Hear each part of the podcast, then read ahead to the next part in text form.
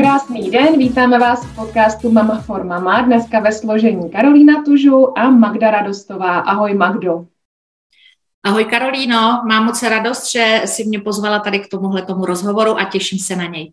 Moc se na něj těším, protože ty jsi průvodkyně, jsi fotografka, cestovatelka a dneska si budeme povídat o Vietnamu konkrétně, protože ty si ho označila jako svůj druhý domov.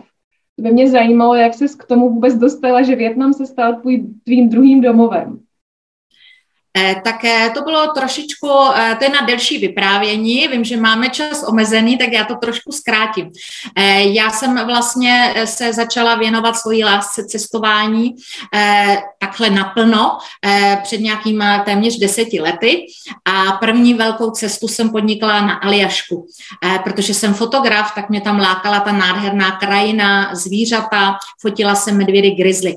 A když jsem se z Aljašky vrátila, tak jsem byla tak plná dojmů, že jsem o té Aljašce napsala knížku a tu jsem vydala. Jmenuje se Aljaška Divoká a krásná. Můžu vám tady i ukázat. Takhle vypadá moje Aljaška. Aha.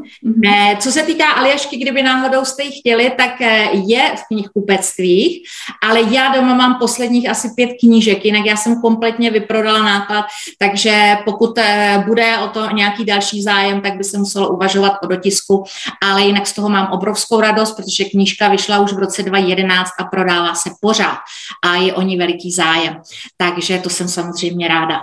No a krátce potom, když mě ta knížka vyšla, tak jsem začala chodit na kurzy cestovního ruchu, abych si trošičku oprášila své vědomosti s novými zákony, s novými podmínkami, požadavkami a tam jsem se seznámila s jednou Vietnamkou. A ta Vietnamka asi po týdnu, po, po deseti dnech, co jsme se znali, tak za mnou přišla a naprosto na jistotu povídá. Tak když si napsala knížku o Aljašce, tak ta druhá knížka bude o Vietnamu. Tak jsem se drobně pousmála a říkám dobrá, ale v té době jsem samozřejmě věděla, že Vietnam existuje, že je někde v Asii, ale to bylo asi tak všechno, co jsem o Vietnamu věděla. Bylo to v roce dva tisíce dvanáct a tak jsem říkala dobrá, pokud o té zemi mám něco napsat, tak se tam musím vydat a musím zjistit, jestli se mi ta země líbí a jestli je o čem psát. Ona měla cestovní kancelář, a takže mě zařídila tu úplně první cestu do Vietnamu a musím říct, že na první dobrou se mě Vietnam strašně zalíbil. A zalíbil se mě natolik, že jsem si říkala, že jako rozhodně jedna cesta nestačí, že se chci do Vietnamu vracet a jak by to bylo nejoptimálnější, není to úplně levný, aby tam člověk jako lítal každý rok nebo několikrát ročně.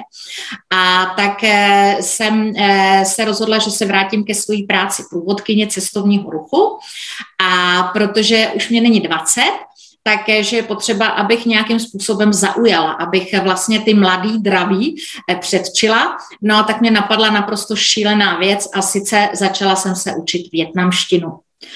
Věřte mi, že to je mazec a nejde to, nejde to vůbec jednoduše a i když se vietnamštinu učím střídavě už několik let, tak nejsem sto, abych si sedla s Vietnamcem a abychom si u kávy popovídali. Navíc teďko ty dva roky, co vypadly, že jo, co si komunikuju s kamarádama jenom přes internet, tak to taky strašně chybí, protože vietnamština je tónový jazyk. Tady je nesmírně důležitý, jak to, které slovo vyslovíte, musí to mít správný přízvuk a těch slov, oni mají relativně málo, ale každé to slovo, je to jenom jedna slabika, můžete vyslovit pěti různými tóny. A když to řeknete špatně, řeknete něco úplně jiného. Takže k tomu skutečně potřebujete to slyšet. Nestačí jenom si psát, ale potřebujete prostě sedět vedle toho místňáka a poslouchat ho. A to jsem teda teďko neměla příležitost. E, moji přátelé jsou skvělí, protože když jsem tam začala jezdit, tak tolerovali úplně všechno, co jsem patlala. A jak jsem tam jezdila dál a dál, tak už říkali, hele, ale teď už by si měla tady tohleto trošičku líp říct, nebo to roztáhnout nebo, nebo prostě přidat k tomu ještě nějaký slovíčko, takže to mě děsně baví. No a skutečně se mně podařilo, že jsem po nějaké době začala jezdit s cestovkou a v těch nejlepších časech to bývalo, že jsem ve Vietnamu byla až čtyřikrát ročně.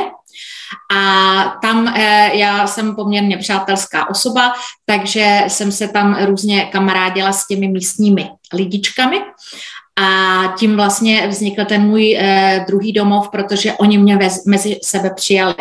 Já jsem eh, skutečně v několika domácnostech, někde, někde mi říkají teto, někde mi říkají babi, to se teda zlobím, ale to bychom si mohli potom případně vysvětlit, proč tomu tak je. A někde dokonce mám tam asi čtyři syny v uvozovkách, kteří skutečně mi říkají mami a kteří se se mnou radí i takhle na dálku, jestli mají jít studovat, jestli mají otevřít restauraci, kavárnu, nebo něco takového, takže eh, naprosto na férovku, já jsem tam doma. A Vietnam prostě to je boom poslední léta, když tedy pomineme ty, ty, ty dvě uplynulá léta. Či, čím to je? Čím se jako Vietnam přitahuje Čechy? Protože už jako strašně moc lidí tam bylo, já jsem tam taky byla, i když na malinkém kousku, když to srovnám s tou rozlohou, kterou má. Tak co, co nás tam tak přitahuje? No, tak co se týká Čechů, tak já jsem samozřejmě o tom přemýšlela a vlastně už někdy v tom roce dvacet dvanáct, když jsem se rozhodovala, že bych se tomu Vietnamu mohla, mohla věnovat víc, tak já jsem si řekla, že je to takový černý kůň na trhu turistického ruchu, protože v té době bylo velice populární Thajsko. Bohužel asijské země, tak jak jsem je mohla poznat, mají jednu takovou jako pro mě nevýhodu, která mě velice mrzí. A sice, jakmile se o nich začne jako vědět, tak oni se domnívají, že aby přitáhli turisty, a je pravda, že třeba čínští a korejští turisté to ocení, takže musí být všechno perfektní, nalakovaný, že tam musí být velký hotelový rezorty, že tam musí být kompletní servis, all inclusive, nebo já nevím co. A to pomaličku v tom Thajsku, aspoň tak já ho neznám, to Thajsko až tak úplně perfektně, ale lidi, kteří mě znají, tak mi říkali, hele, tam nejezdi, právě protože už jako se velmi těžko hledají místa, kde ještě toto není. A ten Vietnam, když se tam začalo jezdit, což bylo tak, bych řekla, tak dvacet čtrnáct, dvacet patnáct, tak tam bylo spousta míst, kde toho turistického ruchu bylo velice málo. A na druhou stranu za mě, když můžu tu zemi popsat, tak Vietnam má úplně všechno. Tam skutečně, jestli milujete hory, tak si tam jako vyberete. Jestliže milujete etnické skupiny, vyberete si. Památky čínský, jako na, na teda tu čínskou nadvládu, taky je jich tam mraky. Chcete se koupat, je tam krásný moře. Eh, chcete jezdit na motorce, je tam spousta možností, kde se můžete pohybovat. Takže to bych řekla, že přitahuje spoustu turistů. Ta široká škála vlastně možností, co se ve Vietnamu dá podnikat, jakým způsobem se to tam dá podnikat. A pak za mě teda naštěstí ještě pořád eh, do jisté míry spousta míst, kde, kde teda ještě ten turistický ruch teda takhle se nerozšířil a kde najdete prostě tu babičku v tom starém eh, domě a, a je to tam naprosto parádní. Eh, co teda trošičku z hrůzou sleduji, eh, když mě přátelé ze SAPy posílají obrázky, jak tu SAPu teďko jako eh, vylepšili a už tam máte prostě v parcích eh, betonový jeleny, bůvoly a, a sněhurku a sedm trpaslíků a, a prostě udělaný takový jako fotomísta, jo, kde máte srdce nějaký a tam prostě se můžete vyfotit. Oni to Vietnamci milujou, ale já radši miluju teda tu přírodu a, a bez těch srdíček a bez toho, bez toho laku. Myslím si, že my Češi vyhledáváme prostě autenticitu toho místa a ta tam byla zachována, teď se to teda možná pro nás bohužel trošku mění. Ale ty jsi říkala, že jsi zapadla do komunity a mám prostě opačnou zkušenost, mám zkušenost tu, no byla krátkou dobu, nejsem jejich teta ani babička, ale ale oni nás prostě mezi sebe jakoby nebrali, oni nás brali pořád jako turisty, z kterých jdou peníze a drželi si tam ty svoje skupinky a a, tak, a jako necítila jsem se tam úplně dobře z tohohle hlediska. tady zmiňovala, že v tom roce dva tisíce dvanáct, kdy jsem byla ve Vietnamu poprvé, takže se mě ta země strašně líbila a že jsem si řekla, že se tam musím určitě vrátit. Já jsem tady nezmínila, že vlastně to první setkání třeba v té Hanoji bylo vlastně nepříjemný, protože se mě tam přesně stalo to, co ty popisuješ, a sice připadala jsem si tam jako kořist, která velice lehce prostě je k ulovení, a že teda i když nějaká ta věc může stát, já nevím, dvacet, třicet tisíc dongů, jo, takže oni ode mě budou chtít sto padesát, ale leckdy i chtěli sto padesát. Takže tohleto vlastně, když jsem eh, potom začala po několika letech jezdit na ty své první zájezdy, tak jsem upozorňovala klienty, aby si dali pozor, že právě se může stát, že by je někdo okradl, ne, že by jim vytáhl peněženku z kapsy, ale že samozřejmě poznají, že nejsou teda Vietnamci, no a potom, že služby nebo zboží, že může být dražší, než ve skutečnosti je. Ale eh, já bych řekla, že asi je to dáno tím, že tam musíte jezdit déle. Oni jako vás musí poznat. Musí, musí prostě zjistit, jaký jsou vaše hodnoty, jak se chováte, jak se chováte k nim, jestli je respektujete a e, prostě další věci. A potom ale zase můžu říct, že vlastně e, turisté, kteří jezdí se mnou, tak protože já už jsem jim tam prošlapala jako tu cestičku a já už je seznámím s těma místníma, takže z devadesát procent mají ten pocit obdobný jako já, a sice, že Vietnamci jsou nesmírně srdeční a milí. Ale říkám z devadesát procent. Najdou se, najdou se lidi, kteří za mě se teda, myslím ty Češi, se chovají divně, no a v tom okamžiku prostě se ta druhá strana stáhne a to svoje srdíčko prostě zavře a je to jenom prostě, já nevím, klient a jako prostě průvodce.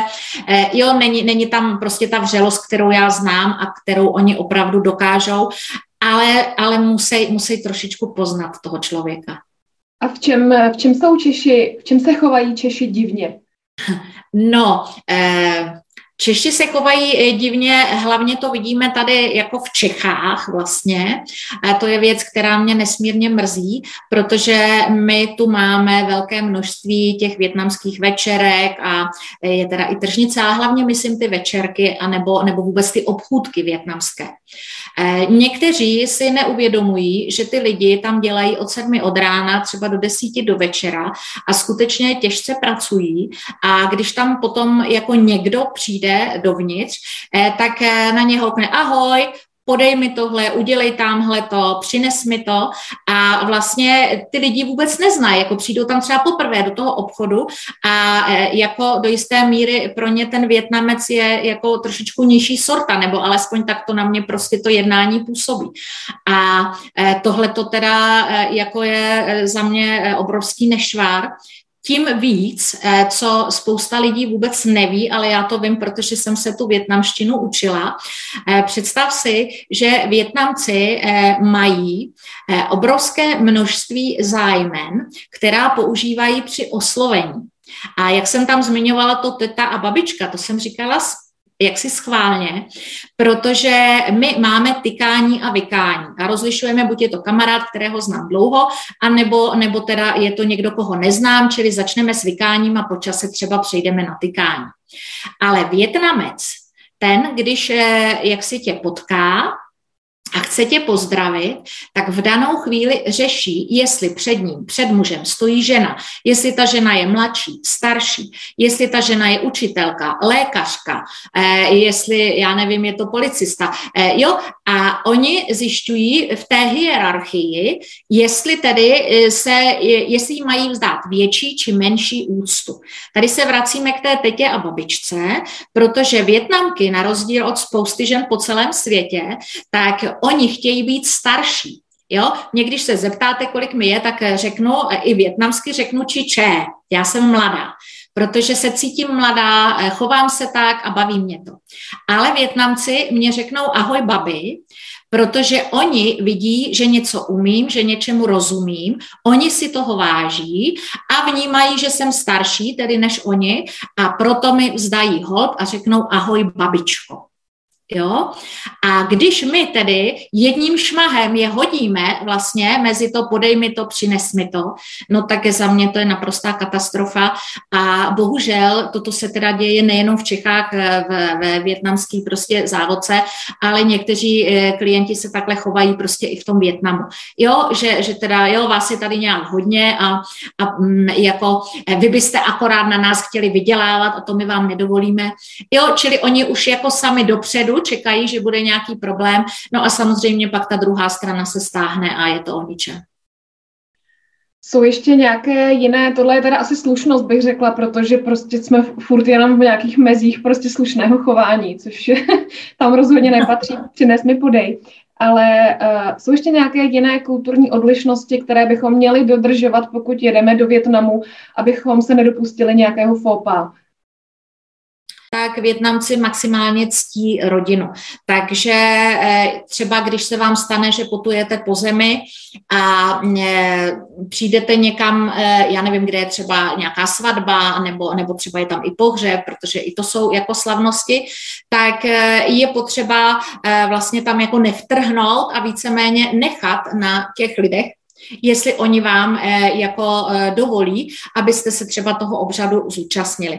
Někteří jsou nesmírně srdeční, takže vás pozvou mezi sebe a je to v pohodě, ale určitě to není samozřejmost. Určitě, jako jo, byť se to chová, eh, teda byť se to koná třeba na louce, jo, tím chci říct, jako ne, že byste šli někam do nějakého jako bytu domu, ale je to třeba venku a eh, vy, byste, vy byste prostě je skvělý a teďko s foťákem a eh, třeba samozřejmě faux pas by bylo, eh, kdybyste fotografovali eh, že jsou ty lidi opilí, nebo že, že jsou, ale to si myslím, že je faux pas nejenom ve Vietnamu, ale kdekoliv, kdekoliv jinde na světě, že to, že to není vhodné.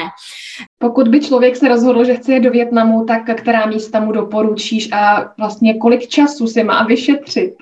Tak když by někdo chtěl jít do Vietnamu, tak je nesmírně důležité, co od té své cesty očekává. Klasické cestovní kanceláře nabízejí standardně cestu ze severu na jih. Ty větší cestovky, ty to zvládají za deset dvanáct dnů.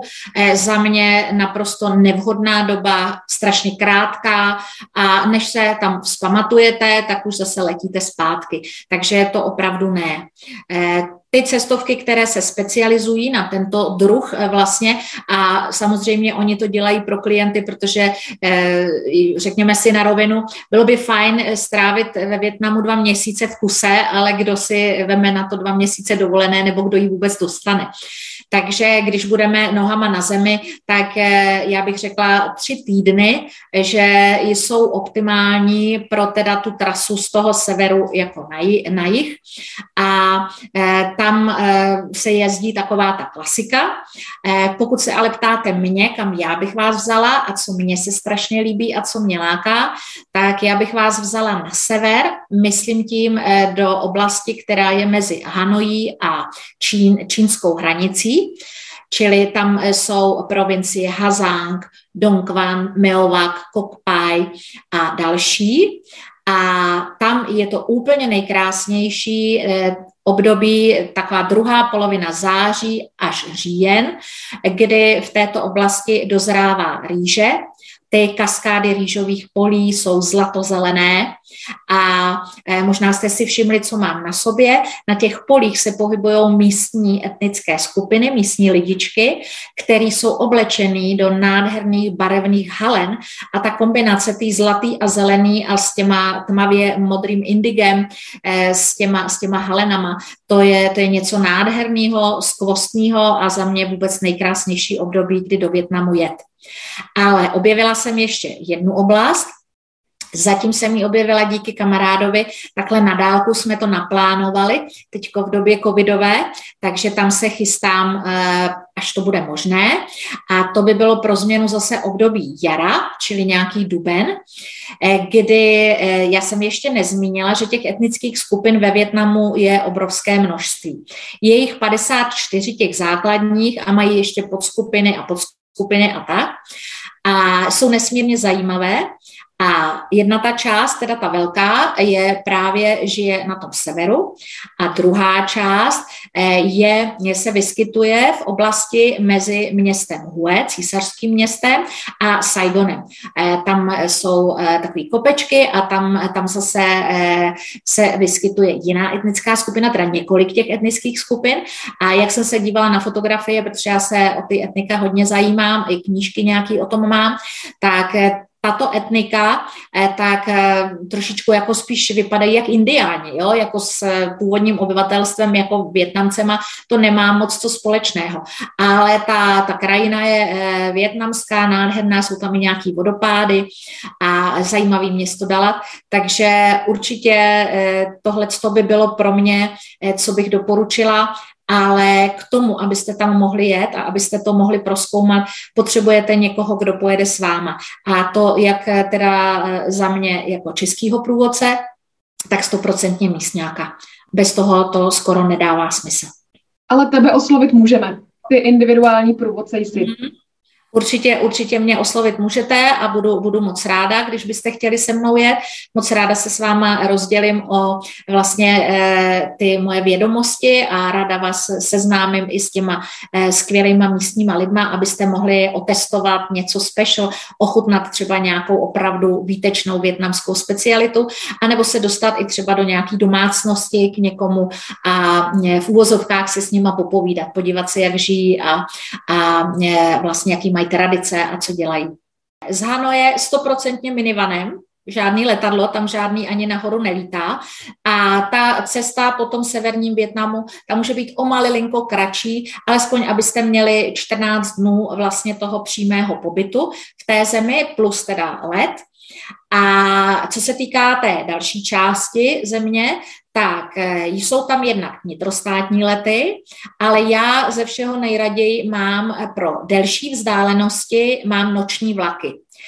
Ta úroveň těch vlaků se zlepšuje neustále a za mě je to naprosto ideální, protože jsou to lůžkové vozy a vy si prostě okolo nějaké desáté, jedenácté hodiny nastoupíte do vlaku, vyspíte se a druhý den ráno už jste v Hue nebo prostě v druhé části země a můžete pak si teda zase buď to nějaký autobus nebo minivan podle toho, kolik vás je a zase můžete cestovat takhle po zemi dál. A ta moje trasa z toho Hue do toho Saigonu, tak ta je taky nějakým takovýmhle minivanem, malým autobusem nebo něčím podobným. A když jsme se už pomalinku dostali na jih, zajímalo by mě, jaký máš názor na plovoucí trhy na Mekongu, protože to je velký trhák pro turisty a myslím, že každý, kdo na tom jihu je, tak to chce vidět. A já jsem osobně měla takový pocit, že už to je fakt jenom taková fraška, ale nevím, jestli jsme to zrovna vychytali v nějakou dobu, kdy, kdy už bylo po, nebo kdy to tam ještě nebylo, nebo tak, ale je, je to ještě, funguje to pro ty lidi, má to tu, tu funkci, jako to mělo dřív? And... Je mě to moc líto, ale skoro s tebou musím souhlasit. Já stále hledám, protože já se snažím teda nacházet místa, kde opravdu není těch turistů tolik a určitě se tam někde dá objevit něco, co by bylo více autentické.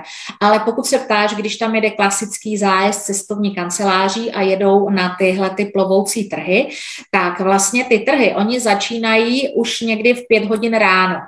To žádný turista nevstane, nebo teda takový ten klasický turista, takže ty výlety na plovoucí trhy se odehrávají někdy, myslím, asi v sedm hodin, ty lidi se scházejí, někdy v půl osmi se vyjede.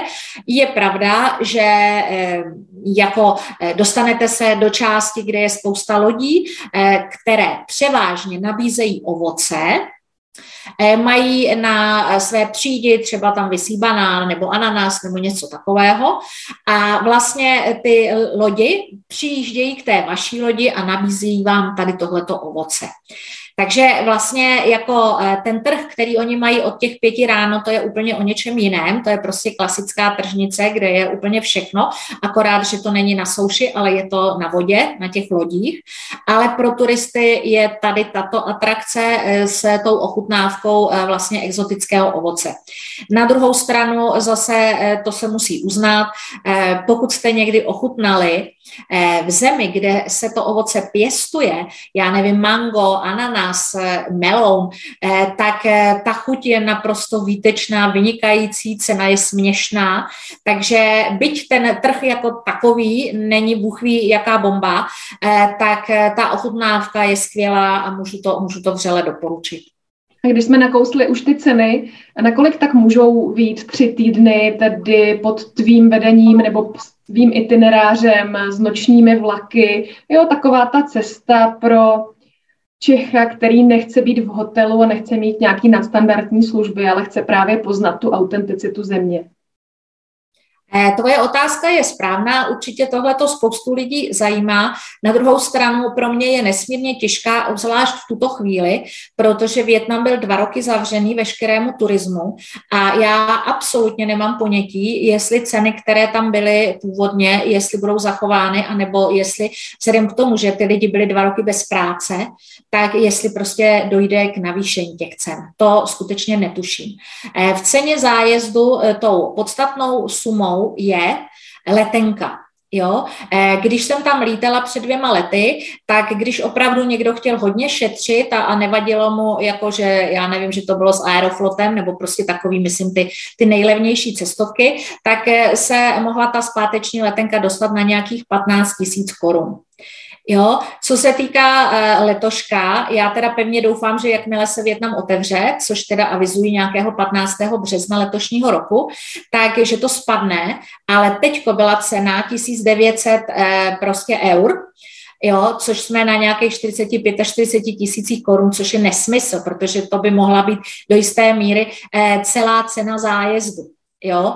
Takže jako říct totál sumu je složité a potom přesně tak, jak jsi zmínila, tak záleží na tom, kde bychom byli ubytovaní. Ten sever je celkově zcela nejlevnější, tam se dá používat i různé ty homesteje a v těch homestejích se pohybovala za nocleh třeba sto padesát korun v přepočtu, jo? Což je, což je legrace.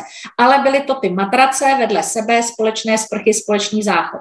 Jakmile ty lidi už chtějí, aby měli teda nějaký byť jako skromné, ale, ale dvoulůžkové ubytování, tak ta cena bývala třeba dvě stě až dvě stě padesát korun na, na hlavu, eh, tak eh, to je důležitá věc. A potom samozřejmě je eh, důležitý rozpočet, eh, kdy se eh, kolik lidí bude cestovat. Eh, pro mě je nejkomfortnější, teda nejenom pro mě, ale myslím i pro turisty, tak když to má být nějaká specialita, tak do takových sedmi lidí, kdy se vezme šestnáctimístný minivan, opravdu šestnáctimístný, protože oni nemají zavazadlový prostor. Takže těch sedm lidí a ty kufry a, a trošičku, aby teda se tam člověk nadýchl, tak, tak tohle to je za mě, za mě ideální.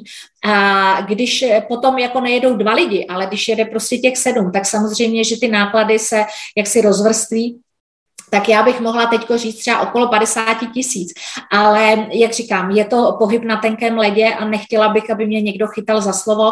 Já, když mě někdo osloví, že by chtěl do toho Vietnamu a že chce v tom poradit, tak je nejlepší osobní setkání, říct si, na čem oni trvají, co určitě chtějí vidět a jaké jsou možnosti a pak si o tom můžeme popovídat a vymyslet něco a můžu pro ně zjistit aktuální ceny, jak za tu dopravu těch vlastně přesunů, tak zrovna tak za to ubytování. Jinak, co se jídla týká, to teďko dělám takovou tour po českých vietnamských restauracích. Přiznám se, že mě k tomu víceméně donutili moji fanoušci a nechci je zklamat, ale zatím ta zjištění, která jsem učinila, víceméně odpovídají tomu, co já vím a čím jsem si jistá. Víte, kde je úplně nejlepší polévka pho, kde si ji můžete dát? V Hanoji na ulici. To jasně. Prostě jako české restaurace, já bych trošičku varovala před fast foody jako takovými. Neřeknu vám jako jeden fast food nebo druhý, někde třeba jako jim to jde líp, někde méně. Ale co já jsem třeba zjistila, když jsem vlastně se vrátila poprvé z Vietnamu, že tenkrát ty čínské fast foody, takže tam rozhodně teda nevaří Číňani, ale že jsou to Vietnamci, což jako když jsem předtím ty Asiaty neznala, tak jsem, tak jsem to vlastně vůbec jako neidentifikovala. A eh, Vietnamci samozřejmě zjistili, že Češi začali jezdit do Vietnamu a že kromě Číny, že už poptávají i nějaké vietnamské speciality, takže začali vařit bumbo nambo, bunča, závitky a podobně. Jo, ale eh, bunča možná si můžete dát někde na jihu Vietnamu, ale když se zeptáte Vietnamce na bumbo nambo, tak vám to možná přeloží, ale tohle to není to typické jídlo, který já ve Vietnamu hledám a který mám ráda. Takže jsou tady výborné restaurace a jedna z nich zatím, teda co jsem byla, já jsem byla asi ve, ve třech, ve čtyřech, takže začínám, tak ta vyloženě ve svém popisu uvádí, že jídla připravují podle vietnamských tradic, ale s přihlédnutím na evropskou náturu a, a prostě evropskou kuchyni a tak. Takže jsou to jídla velmi dobrá, ale nejsou to jídla vietnamská, ta, která já mám ráda a ten styl, který prostě v tom Vietnamu, jako, jak oni i servírují a jak to připravují. A já když jsem psala tu moji knížku, eh, protože zmínila jsem tady Aljašku a nezmínila jsem ještě knížku o Vietnamu, eh, ta se jmenuje eh, Vietnam s vůní koriandru, tak moje taková vize skvělá byla, že do té knížky zařadím i recepty, ale recepty od nějaký babičky, opravdu prostě nějaký echtovní recept, který teda je původní. A tak jsem psala těm mým kamarádům a věřte mi, mám jich fakt mraky a jsou skvělí a cokoliv si vymyslím, tak se snaží mě pomoct.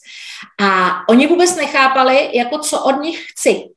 A já říkám recept, no tak mě poslali odkaz na Google. A já říkám, já ale nechci Google, ten mám, to si můžu najít sama. Já chci od tvojí babičky, od tety, jak dělala tenkrát to skvělý něco.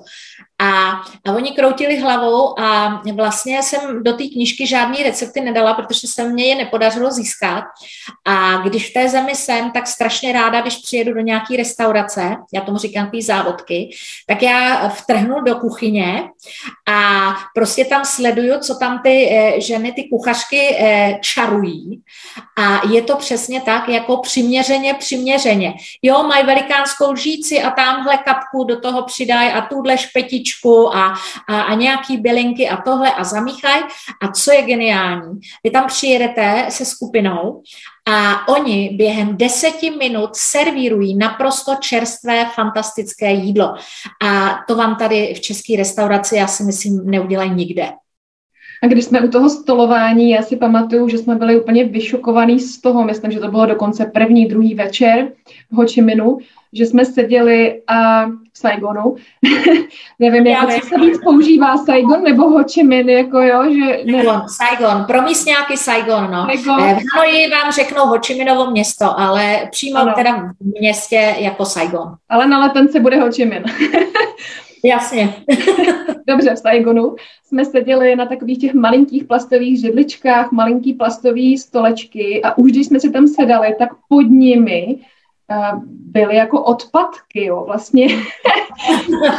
Ano. Jsme si jakoby říkali sakryš, ale pak je pravda, že to bylo jenom ve městech. Ty města, to je úplně jiná kapitola, jo, ale překvapilo nás.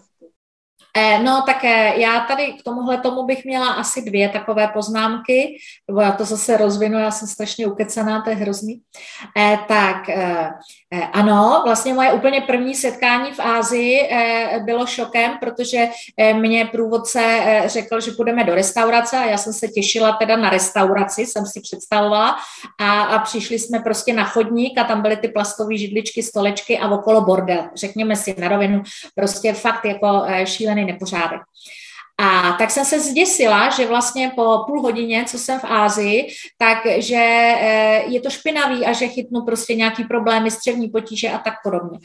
A e, pak jsem se e, jako snažila zjistit, jaká je skutečnost, jak to tedy je. A skutečností je, a teď nevím, jestli jenom Vietnamci nebo Aziaté jako všeobecně, ale bavíme se tedy o Vietnamu, tak e, oni e, do jisté míry neřeší to, co je pod stolem. Jo? A je tam, je tam opravdu z našeho pohledu neskutečný nepořádek. Oni i třeba nějaký kosti nebo tohle klidně to házejí na zem, nebo ty ubrousky, jo? I když tam je třeba odpadkový koš, tak prostě to neřeší, to prostě mignou na zem. Ale na druhou stranu několikrát denně to jako zametají, ale je to tam, je to na té zemi. Ale co oni dělají, a to teda zatím si stojím, je, že vlastně nádoby, z kterých jíte, včetně tedy hůlek a, a prostě všeho, co konzumujete, tak to musí být naprosto čisté. Eh, oni používají ty mističky, takže vždycky, když přijdete do restaurace, oni vám přinesou mističky a ty místňáci vemou buď to ubrousek, nebo třeba když tam mají i tu rýžovou pálenku, tak i tu rýžovou pálenku a tu nalejou prostě do té mističky a vlastně to tím jakoby dezinfikujou, vytřou, jo, hůlky také očistí, takže eh, toto musí být naprosto, naprosto čisté. A dokonce, vrátím se zase k těm mým kamarádům, eh, když jsem začala, protože s hůlkama se musíte jako naučit eh, nakládat, jo, tak mi to zpočátku moc nešlo a eh, vlastně uprostřed stolu byl nějaký talířek, vedle toho různé mističky s omáčkami a já jsem si teda nabrala maso, namočila do omáčky a eh, nesla jsem to k ústům. A pochopitelně, že jsem pocintala ten stůl, že jo, jak ta omáčka, takže jsem to... No a ze začátku to jako neřešili, ale jak tam jezdím déle a jak se mě snaží trošičku jakoby vychovávat, tak mě ukázali, že takhle teda rozhodně ne. A vlastně má se to udělat tak, že uchopíte do jedné ruky ty hůlky, do druhé ruky tu misku a s tímhletím jdete vlastně k tomu masu. Naberete maso, namočíte do té omáčky, přendáte na tu svoji mističku a donesete k sobě. To znamená, během konzumace ten stůl musí být čistý. Jo, ale e, jinak je teda pravda, že jsem zažila v Hanoji jednu situaci, která pro mě byla teda šílená a to popisuje to, co jsi zmínila, že teda pod tím stolem je nepořádek, protože byla jsem v restauraci, e, nabaštila jsem se a během asi deseti minut přišla obrovská průtrž mračen, ale fakt šílená a během těch deseti minut e, na ulicích bylo zhruba třicet centimetrů vody. A já jsem musela prostě se vrátit do hotelu, čili musela jsem do té vody vstoupit. To mi teda fakt nebylo příjemné. No, asi tam opravdu člověk musí strávit jakoby víc týdnů, aby pochopil a aby trošku přestal vnímat tady ty jinakosti, aby mu přestali vadit vlastně a bral to prostě tak, jak to je. Mě by zajímalo, kam se na tohle můžeme obrátit? Sama vyrábím webové stránky, které jsou na adrese magda radostová tečka com. Na těchto webových stránkách jednak jsou moje blogové články, jednak si tam můžete přečíst i něco víc o mně, protože kromě průvodcování ve Vietnamu mám ještě spoustu zajímavých aktivit. Krom jiného jsem fotografka, pořádám výstavy fotografií, pořádám cestovatelské besedy a napsala jsem ty dvě knížky, plus občas píšu ještě články na jiné cestovatelské weby. Kromě toho webu magda radostová tečka com, kde taky je volně ke stažení zcela zdarma, takový můj e-book, proč právě Vietnam, pět důvodů, proč byste se do země měli vydat. A jinak i prostřednictvím těchto webových stránek si můžete koupit tu moji knížku Vietnam s vůní koriandru. Pro ty, kteří chtěli by komunikovat trošičku blíž a e, chtěli, chtěli by si se mnou povídat, byť na dálku, tak e, jsem na Facebooku, jednak mám fanpage a jednak mám skupinu facebookovou a obě dvě se jmenují Po Vietnamu s radostí. Takže když byste chtěli nějaké dotazy, na tom webu je samozřejmě kompletně na mě kontakt, i telefonní číslo, mailová adresa, tu můžu klidně tady zmínit, s radostí, zavináč magda radostová tečka com a s radostí se vám budu věnovat, můžeme si popovídat o všem, co vás zajímá. Když by mě teď poslouchal někdo, kdo třeba pořádá ty cestovatelské besedy a třeba to byla i škola, moc ráda se za váma přijdu podívat, můžeme se domluvit a pokud se rozhodnete, že se mnou budete cestovat, tak je to úplně skvělý a strašně se na vás těším a určitě vymyslíme něco, abyste si zemi užili maximálně a abyste viděli a zažili to, co vy konkrétně chcete, protože krása Vietnamu spočívá v tom, že tady objevíte absolutně cokoliv. Stačí si přát a já to pro vás vymyslím. Moc krát děkujeme, Magdo, za vyčerpávající informace. Budeme se těšit kdykoliv, kdykoliv, ve škole, na přednáškách, ve Vietnamu, kdekoliv. Měj se moc krásně, děkuju, že jsi si našla čas. Taky moc krát děkuju, mějte se moc hezky a těším se někde na viděnou nebo naslyšenou. Nashledanou, děkuji, mějte se krásně, ahoj.